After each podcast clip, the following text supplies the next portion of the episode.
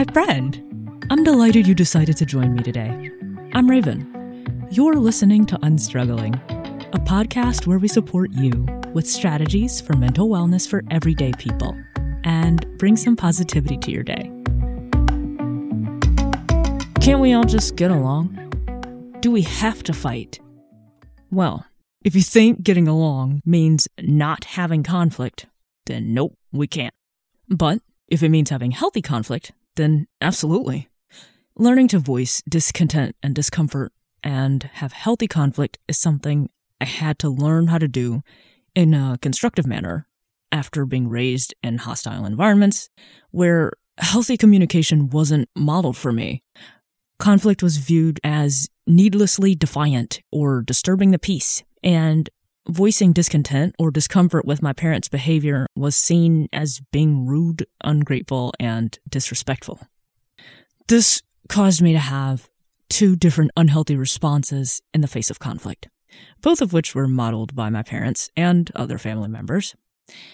I would often shut down completely, which resulted in harboring a lot of resentment. I felt like nobody cared about how I felt, and I didn't know it at the time, but I didn't have healthy outlets for my difficult emotions. Holding these emotions in built up to emotional outbursts, which for me entailed yelling and sobbing at whoever had frustrated or upset me. And that is unhealthy. To communicate and express emotions from a place of emotional dysregulation. In my early 20s is when I finally noticed this behavior pattern in myself. Unfortunately, I didn't figure out how to change it until I started therapy. But you know what? I figured out how to change it. I had to learn that expressing discontent, frustration, or opposition wasn't inherently wrong. I also had to learn to give my difficult emotions a voice without being inconsiderate and continuing forward with the dysfunction I grew up with. I want to note that the reason I included expressing discontentment or frustration or discomfort in this episode on healthy conflict is because oftentimes there is a conflict surrounding sharing our difficult or negative feelings. Think of situations where you've shared your feelings and people get defensive or combative in response. I've dealt with that plenty, especially as a disabled person. I regularly encounter people who interact with me in certain ways that are inconsiderate, even though they don't intend to be. And I still point out these behaviors as inconsiderate because no matter what their intention is, their behavior still made me uncomfortable, crossed a boundary, or posed a safety risk. And I don't expect everyone I come across to understand or agree, but at a bare minimum, I want them to accept that going forward, it's not okay for them to interact with me in certain ways. Let's talk about what conflict is. Many people consider conflict to be the same as an argument or a disagreement, and it is not. I'm going to read you a slightly paraphrased section from an article I will link in the show notes, and this section is called Conflict 101. A conflict is more than a disagreement. It's a situation in which one or both parties perceives a threat, whether or not the threat is real. Conflicts continue to fester when ignored. Because they involve perceiving threats to our well being and survival, they stay with us until we face and resolve them. We respond to conflicts based on our perceptions of the situation, not necessarily to what the objective facts are about the situation. Our perceptions are influenced by, can you guess? Our life experiences, culture, values, and beliefs. Conflicts trigger strong emotions. If you aren't comfortable with your emotions or able to manage them in times of stress, you won't be able to resolve conflict successfully. Conflicts are an opportunity for growth. The ability to resolve conflict in a relationship builds trust. You can feel secure knowing your relationship can survive challenges and disagreements. With that in mind, I'm going to share changes I've made to have healthy conflict, or at the very least, participate in conflict in healthy ways. The first thing I started making a habit of doing is taking a moment before I communicate. And this is specific to situations where the power to initiate conversation is in my hands. Communication was so reactive and retaliatory for me growing up. So when I respond to something with negative feelings or difficult emotions now, I have to remind myself to pause. And carefully think through a constructive response if I'm going to verbally engage with someone over how something they did or something they still do regularly is upsetting to me. This is the moment to remember I'm going to be talking to a person, a fellow human being with their own feelings, views, and potential baggage, even if I don't like them. This doesn't mean I prioritize other folks' feelings over mine but I consciously decide against being intentionally hurtful, dismissive, or passive aggressive. Also, prior to a conversation I know will have tension or conflict, I set a goal. What do I hope to accomplish in this conversation? Maybe I want to point someone's problematic behavior out to them, hoping, hoping they will change.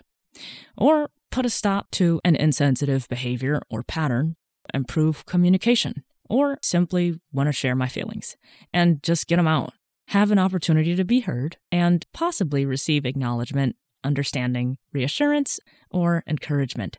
Acknowledgement is my base goal, the other stuff is a potential bonus. I think of conflict in three phases sharing, compromising, and resolution. I don't know if I heard that somewhere and I just don't remember, but that's how I think of conflict. Of course, sharing may happen in all three phases, and the compromising and resolution phases may overlap or merge.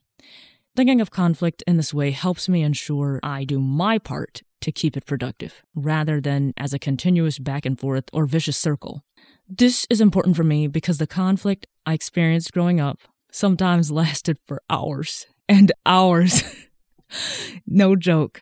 And while I understand that conflicts now aren't going to be dragged out like that, I do try to minimize unnecessary back and forth because some people seem to have a hard time knowing how often they've repeated themselves, how many times they just use the same defense mechanism, or simply knowing when it's appropriate to settle on a solution and wrap up the conversation. During the conflict, I try really hard to keep my voice even toned. This helps to keep me calm and lowers the chances that the person I'm speaking to will perceive me as on the attack. When possible, start by recognizing the other person's perspective. If I don't know what it is, then I just lead with the next step. Share my feelings in a way that's specific, to the point, and succinct. Talk about what specifically happened and how it made me feel. Give the other person or people a chance to respond without interruption and focus on what they're expressing. Though I've gotten really good at this, I still have to tell myself internally let them finish. She's not done yet. Just listen. Just listen. And sometimes I repeat what the person is saying in my head. This is to keep myself from interrupting and also from not focusing completely on the stress I feel related to whatever initiated the conflict. Of course, I feel distress. I'm just focused on what the other person is expressing and not my reactions to it, at least while they're speaking.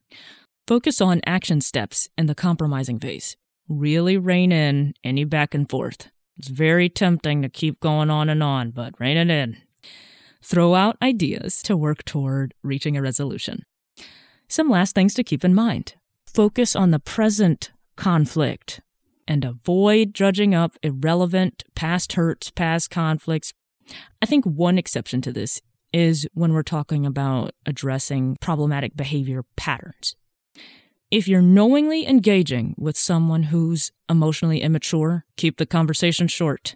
Personally, I don't think it's worth having a lengthy conversation with someone who isn't listening to what you're saying, who's coming across combative and defensive, and tends to resort to unhealthy communication approaches, like yelling, insults, storming off or storming around, or lashing out physically, even if they're only lashing out at inanimate objects. Finally, remember this, please. The goal should be resolution, not being right or making it seem like what was done is justified or how it shouldn't be a big deal. Use conflict to strengthen the relationship, not to win an argument. If you found this episode helpful in any way, please share it and let us know on social media or over on unstrugglingpodcast.com. I appreciate you so much for listening. Let's unstruggle together